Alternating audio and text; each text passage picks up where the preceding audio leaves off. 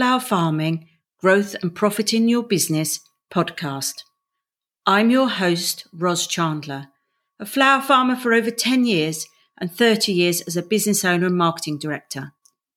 This podcast is for you if you're an ambitious flower farmer and looking for hints and tips to grow your business.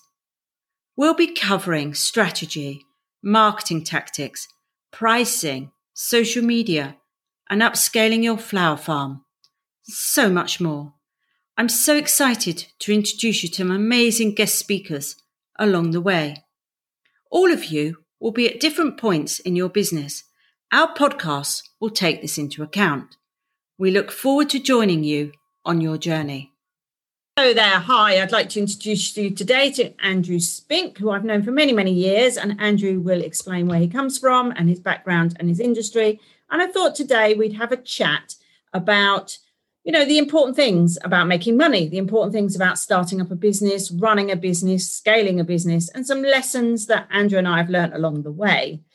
So, Andrew, would you like to just introduce to the audience your background and what you've been up to? Ros, good morning. Yes, indeed. Hi, everybody. Uh, my name is Andrew. Um, I have recently sort of finished or sort of semi retired at the age of 59, having worked 43 years in the hospitality industry. Um, semi retired in the sense that although I'm not taking day to day control of the hotel operations anymore, I still want to be involved in helping other people through business groups, one of which is Ros's organisation, uh, and allowing and giving, I, I suppose, the knowledge and the uh, information I've gained over years to help others to achieve the same. So, 43 years in the hospitality industry. Um, started off at the age of 16 kitchen portering, worked through uh, various roles in the position of a hotel manager, youngest general manager in the company, and possibly even the country back in 1984, age 22, given the opportunity and chance. Uh, and then uh, was general manager at the Belfry for the 2002 Ryder Cup uh, which was a great experience. And then went on to manage other hotels and also a regional director responsible for five hotels. So a lot of operational uh, background and uh, managing teams of up to 700 people um, at the Belfry in particular. So yeah, that's my sort of history really. Um, wow. world, uh, one company, one bank, one wife, one bank, one football team, one job.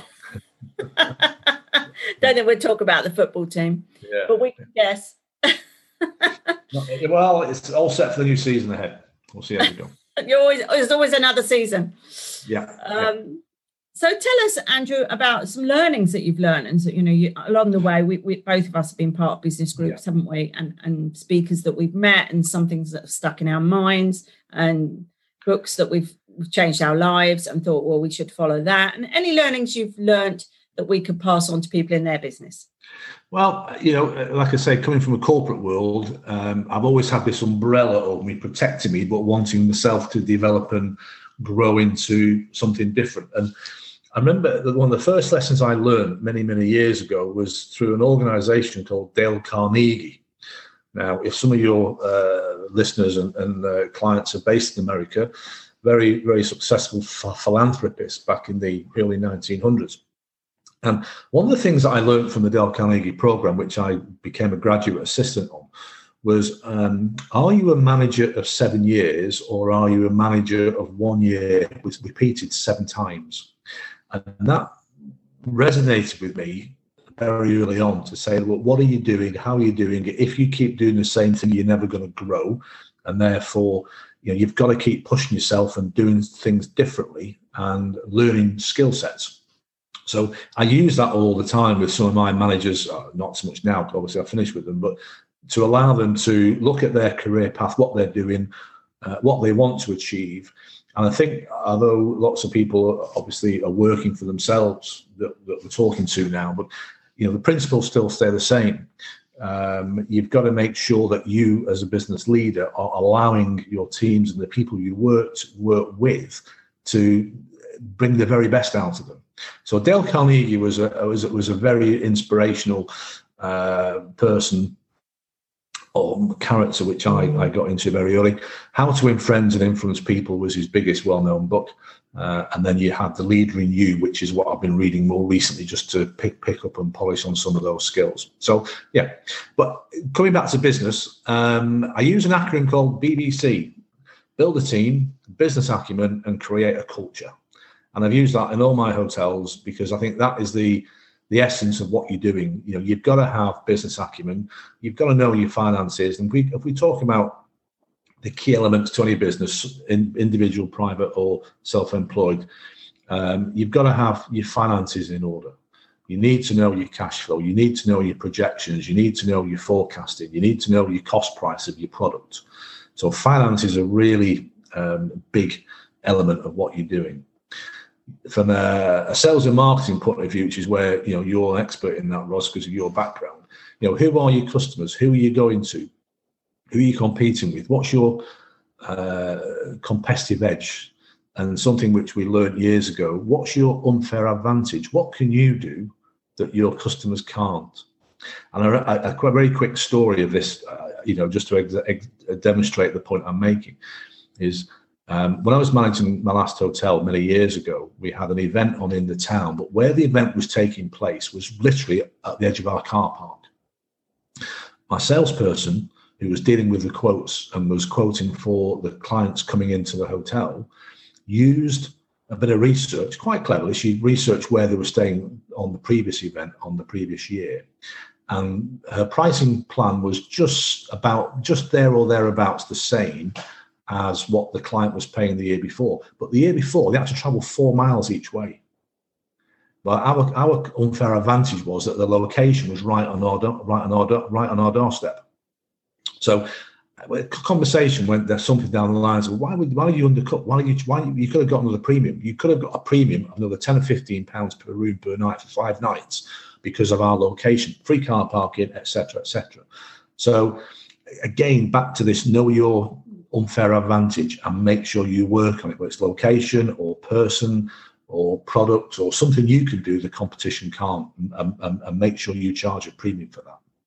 So I've always I've always told people to charge a premium for British flowers because because they are a premium product and because they're scented and natural and have no air miles and they're eco and all of that. They're grown locally, which is the same anywhere in the world. If you're in the US, you're growing them within a region.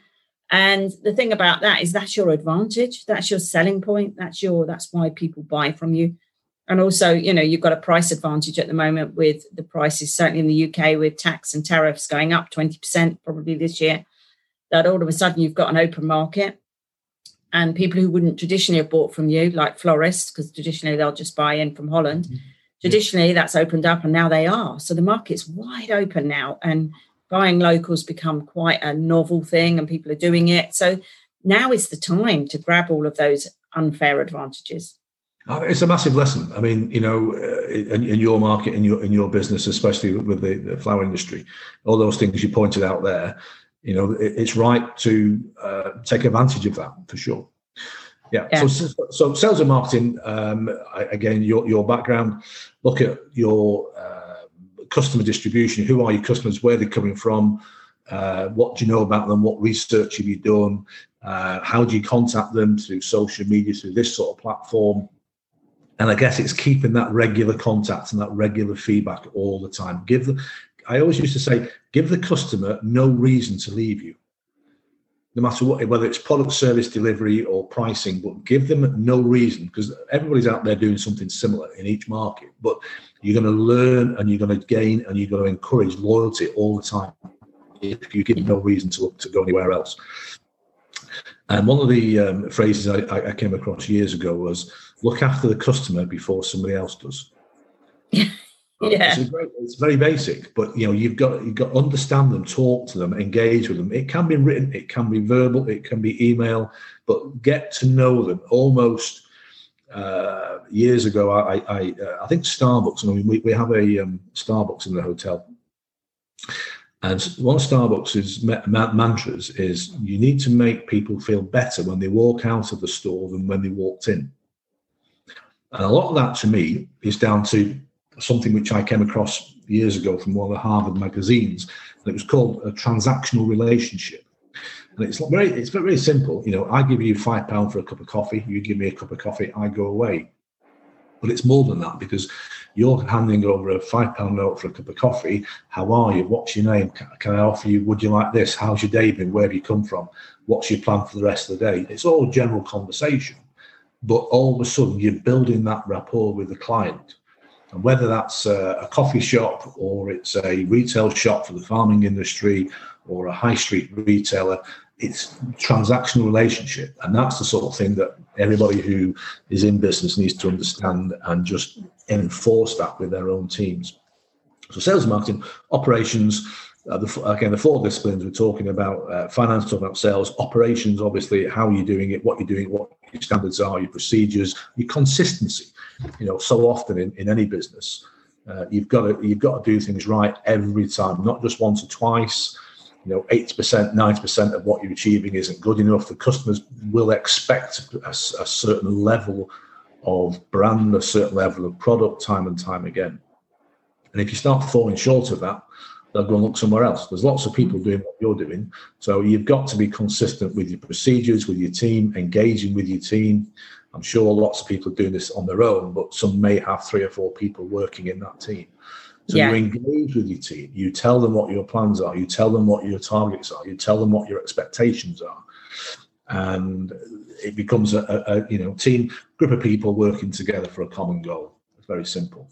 But yeah, and that that doesn't matter whether they're employed or freelance. I mean, my team primarily, although I have some employed, tends to be go it goes up and down in terms of. So, for instance, this weekend it will go up to ten, and which is quite a lot because they're all going to be in different locations.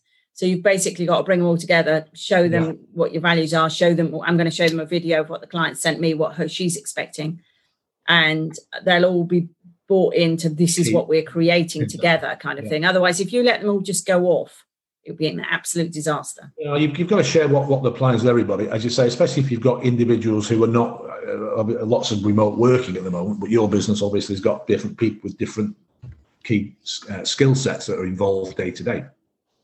So, but they need to know, you know, who that end customer is and what their expectations are. And there's lots of elements of people's contribution to achieve that, whether it's you know doing what you're doing or doing what I was doing. But um, they need to understand what the vision of the business is and what the expectation of the client is, and that way it's all successful. Yeah, agreed. Absolutely. Mm-hmm. Yeah. yeah. And there's other, and then again, when you get into teams, you talk about the HR side, the, the, the human resources, the people management, the, the, how you manage the teams. And, and again, it's just making sure that you, you, you're managing it in a way that, that you're creating that culture. Back to the BBC, you're building building a team, you're, you're creating a culture, and you have got this business acumen. So those those three things are all part of how people can be successful, either individually or as part of a bigger organisation.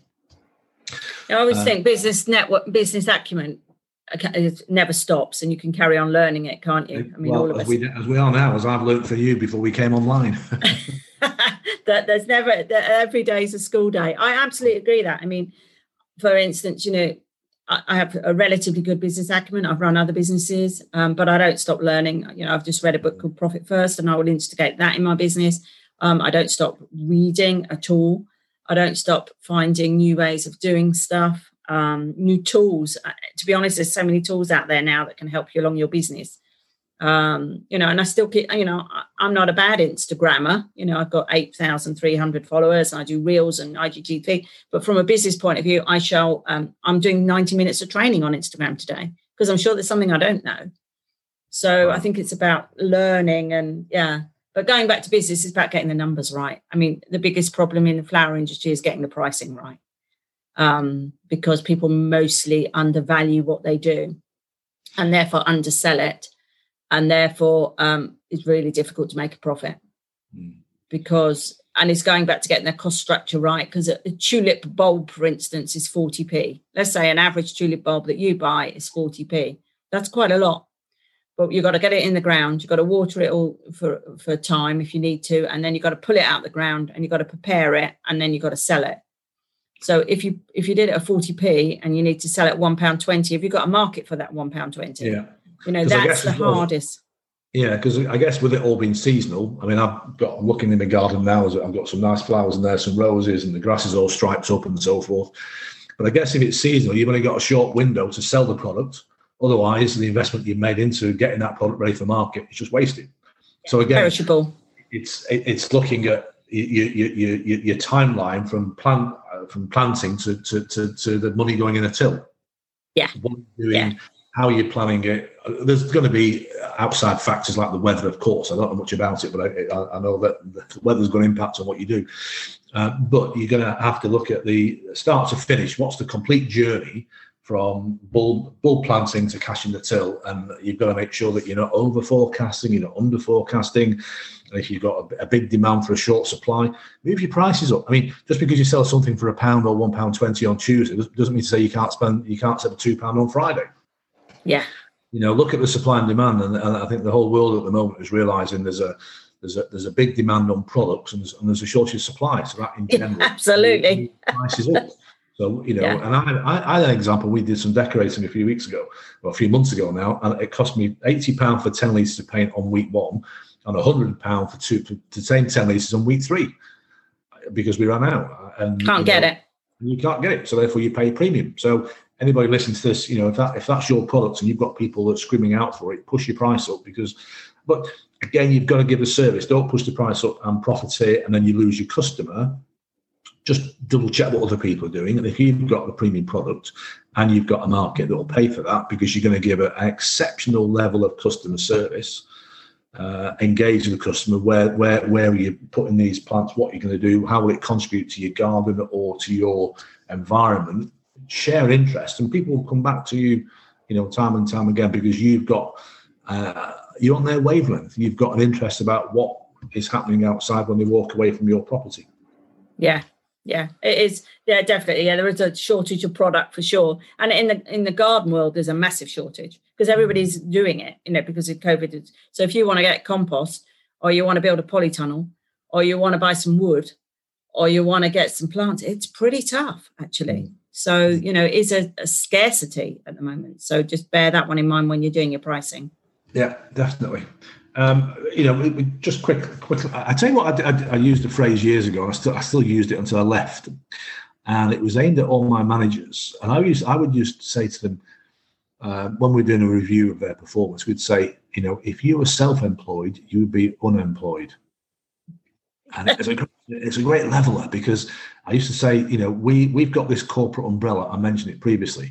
You know, we get paid every month, you know, whether we do good, bad, or indifferent. But individual people who are self employed, and my dad was a driving instructor for 50 years. He passed away early this year, unfortunately. Uh, but he was a driving instructor for 50 years. And I never knew the pressure. You know, myself my sister, my mum lived in a house and he was always out driving. If he wasn't driving a car, he had his own business with three or four drivers working for him. He had a coach business, he had a minibus business. They were out the weekend with my sister's horse box.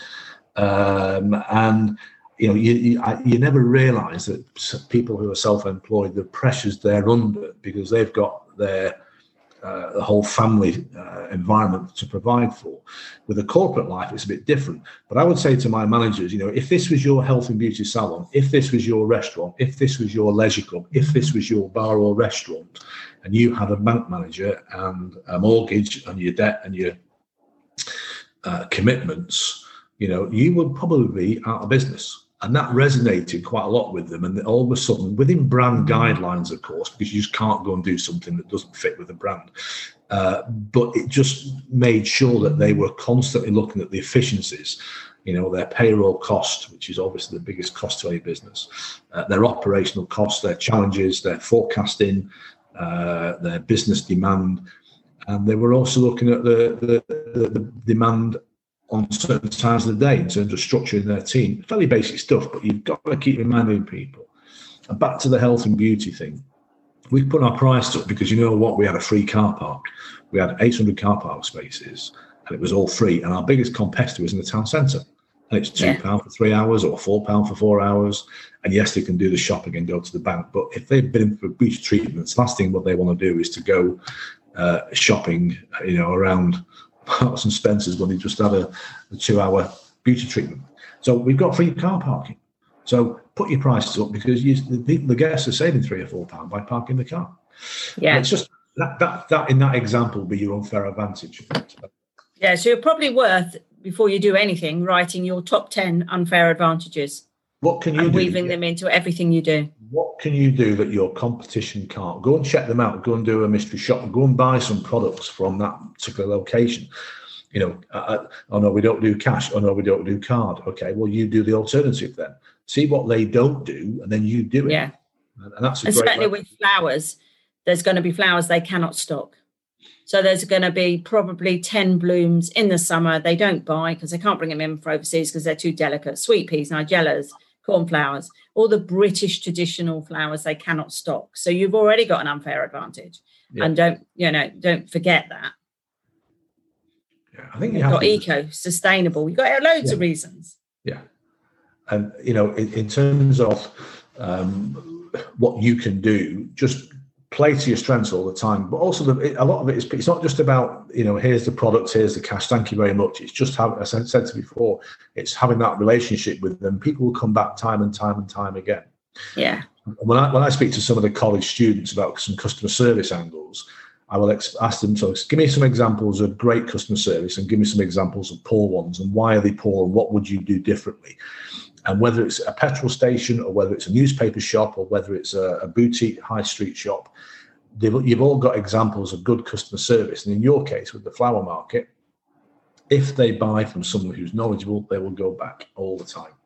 Yeah, yeah, and that you take time to have a chat with them. And you know, flowers is about making beautiful, isn't it? It's about making people happy ultimately. Yeah. So um, advice, isn't it? I mean, if I, I, I, we don't buy flowers, we buy bulbs and plants and things, but you know, is it the right soil? Is it the right soil? Is it the right environment? Where are you're going to put them? I've got this garden. I want some sunshine here. What plants can I put in there? What flowers will grow? Oh well, they want semi shade. They want full shade. They want they want no shade. They want full sun. So uh, you know when people. Oh, Andrew, we'll get you on of our courses. no, listen. Um, my, my, wife does all the I do all the planting. She does all the picking and says, right, well, we're going to put that there, that there, and that there. I then plant them, mown and grown, and she, I, I, cut the grass and water the garden and water the plants, feed the plants. She does the deadheading, so that's her little role. Deadheading is very therapeutic. Yeah. So, Andrew, we'll we'll follow on. We'll have another series after this one. You don't get away that easily. So today was just an introduction to some things you should think about in your business. But I think the, the main takeout today is to write down 10 things that are unique to you, you know, that is your customer unfair advantage. Yeah, definitely. That's what I would do. Yeah. Okay. Good. Well, I, I, hope the team and the people got some some use out of that. It was great to talk to you guys this morning, as usual. Uh, one last thing: he, he who takes no risk takes the biggest risk of all. So, any listeners out there, it's a great phrase. It was, it's again something I've used many, many times, just to let people know that you know, well, should I, shouldn't I, should I invest in that? Should I invest in this? Should I buy this? Should I buy the other? And you know what? If if you don't take any risk, you're taking the biggest risk of all. Yeah, I, I would say I was quite a risk taker, but I, I think. I think I am because I my my mantra or the thing that goes with me mostly is, well, what's the worst thing that can happen? Mm. And therefore you take a risk. And generally, you know, won't all work out.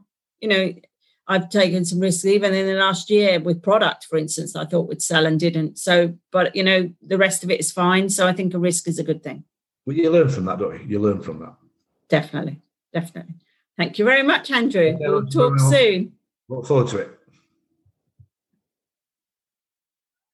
This has been your host, Ros Chandler.